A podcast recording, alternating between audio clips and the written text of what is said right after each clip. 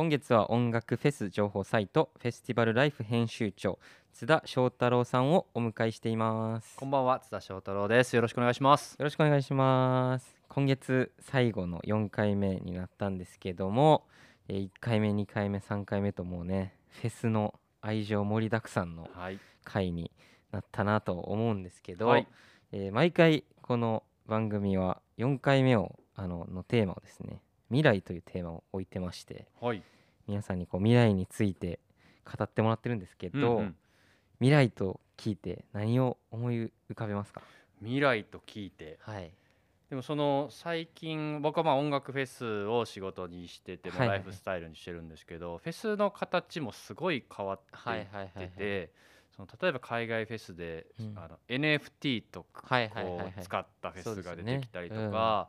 例えば今年面白かった。僕はあの今年の春にコーチェラってアメリカのフェスと、はい。はいイギリスのグラストンベリーってフェスに2つ、まあ、コロナ禍ではあったんですけどはい。参加して、すごいやっぱりいあいろんな面で進化もしていて。へなんか例えばコーチェラだと、ーはい。あの何千万円で一生コーチェラに入る権利を、えー。えー NFT で売ります。でそれは登記対象として、はいはいはい来年誰かに売っていただいても構いません。でもそれ自体がこうやって僕がまた喋ることによって告知になって、はいはいはい。その権利はまた誰から誰に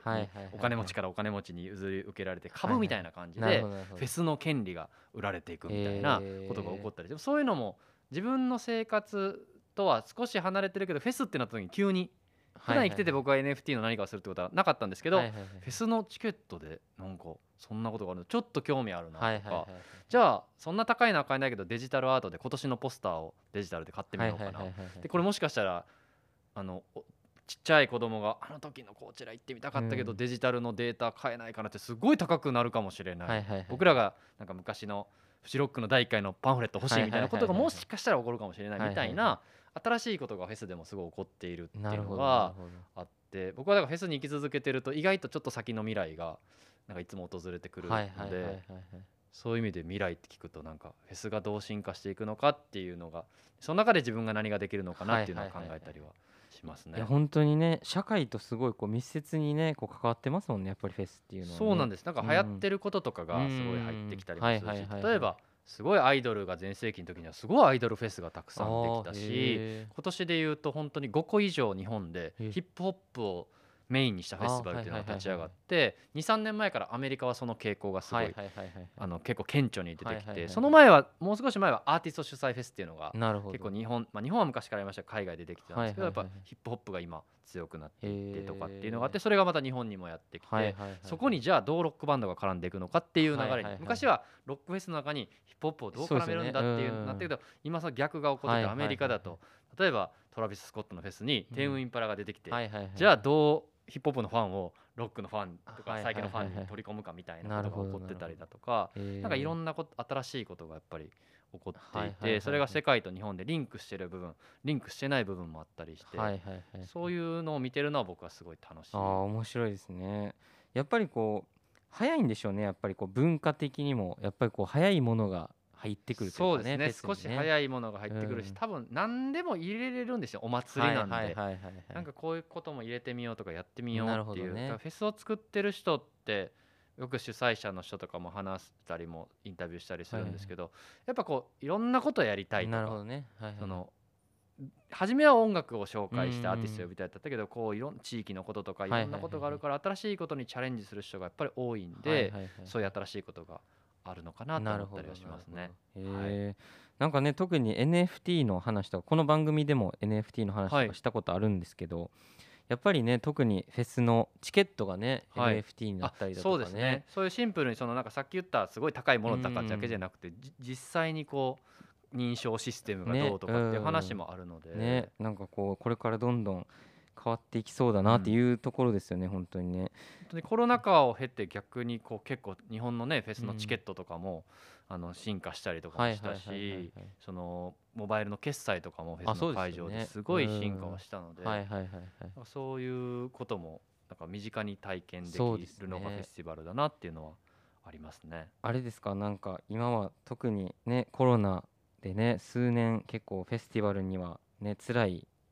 なんだろう時代になってたと思うんですけど、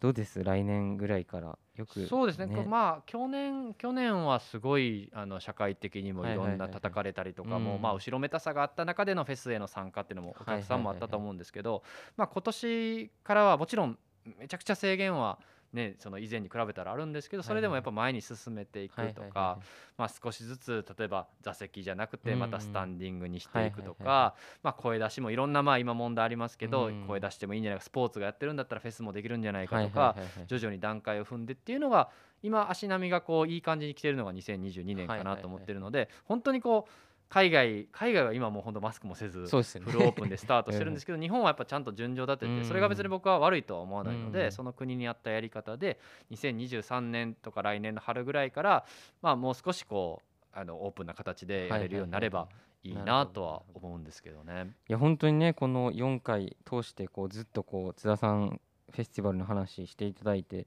本当にこう音楽だけじゃないというねそのいろんなこうカルチャー全部がここに詰まってて、うん。なんかすごいこうそれがねこう人との関わりだったりとか仕事の関わりだったりとかね、カルチャーのこう動きだったりとかを生んでてなんかすごいこうなんだろうなこういいもんやなって思うんですよね俺。だからなんかこうコロナに負けないでねこうもう一回わーって盛り上がったらいいなって僕はね。やっぱ思ってるんですよ、ね、僕はそのフェスもそうだけどやっぱ初めやっぱ音楽いいバンドに出会って、うんいい音楽に出会ってフェスティバルを教えてもらって、うん。いろんなことを考えれるようになったので、うん。僕僕次は僕が次の世代に、はいはいはいこんなフェスティバルって文化があってこんないいアーティストがいるから、はいはいはいちょっとまあもちろん家でネット見るのも楽しいけど、うん。ちょっとこう外に出てみてフェスティバルでこんないいアーティスト触れたらもしかしたら人生変わるかもしれないみたいはいはいはいはない。人が一人でも増えたらいやフェスまで行ってくれたらあとはもう僕はアーティストが感動させてくれると思ってるので そこまでは僕はやりますけど。ね。あとはもうミュージシャンの人とかアーティストの方がこう若い世代とか新しいいろんな世代うにん。次の文化をつないでいってくれたらなとはなるほど。思います。い。や素晴らしいですね。ちょっとこれからもあのアーティスト一アーティストとして応援してます、はい。いやいやもう。僕ももうすごいもう一緒にモンゴルのフェス行けること。はい。はい。これからいろんなフェスとかでも はい。ご一緒できたら嬉しいです。はい。じゃあね4回1ヶ月ありがとうございました。ありがとうございました。はい。すごい楽しい話ができて嬉しいです。えっとこの4回で津田さんのねあのフェスのお話をたくさんあのお伺いできたんですけどあのそんな津田さんがね本を出版されてまして「ザ・ワールド・フェスティバル・ガイド」という本当にこう津田さんのフェスティバル愛の詰まった一冊になっているかなと思うんですけど、今手元にあるんですけど本当にあの海外の、ね、いろんなフェスの綺麗な写真とあとなんかご飯とみたいな、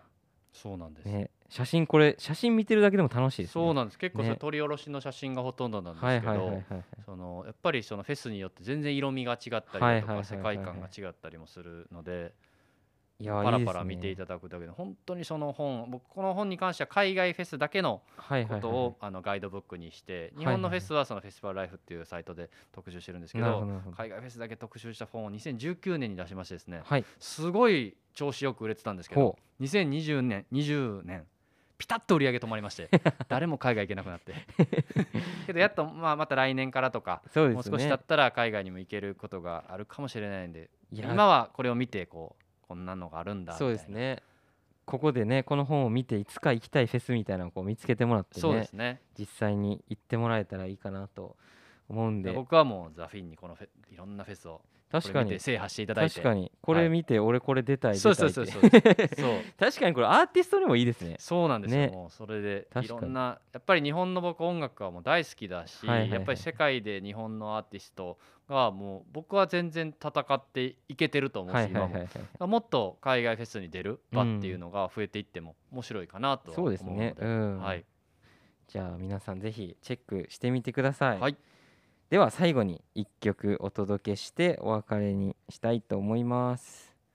では、え1ヶ月最後を締めくくる1曲をお届けしてお別れしたいと思います。どんな曲にしましょえーっと僕がはあのこのフェスティバルライフとかこのフェスの活動みたいなのを始め、まあ、本格的に始めるきっかけになったのが海外フェスのグラストンベリーっていうフェスに参加して、はいまあ、サラリーマンを辞めう、て、うんえーこういう活動をし始めいろんな世界を回るっていう活動をし始めたんですけどその時に行ったライブがローリング・ストーンズが、うん。あの50周年でへグラストンベリーってフェスになかなか出ないんですけど、ローリング・ストーンズが出ててえで当時まだ7072ぐらいのミック・ジャガーとキースが、あの極東の日本から来たこのうん20代の僕をもう涙させるって何なんだこの文化はと思って。はいその時に本当にこうで最後の曲で「あのサティスファクション」を歌うんですけあどー。そのまあ言ったらおじいちゃんたちが満足できねえって歌ってるんですよ。俺はもうこんなに満足してんのすごい力だな音楽の力とかそのこのフェスティバルの力って思ったのでまあちょっと会社辞めようとかと思ったきっなかけるほど。だったので最後にローリング・ストーンズを聴けたらなと思います、はい。ローリング・ストーンズで「サティスファクション」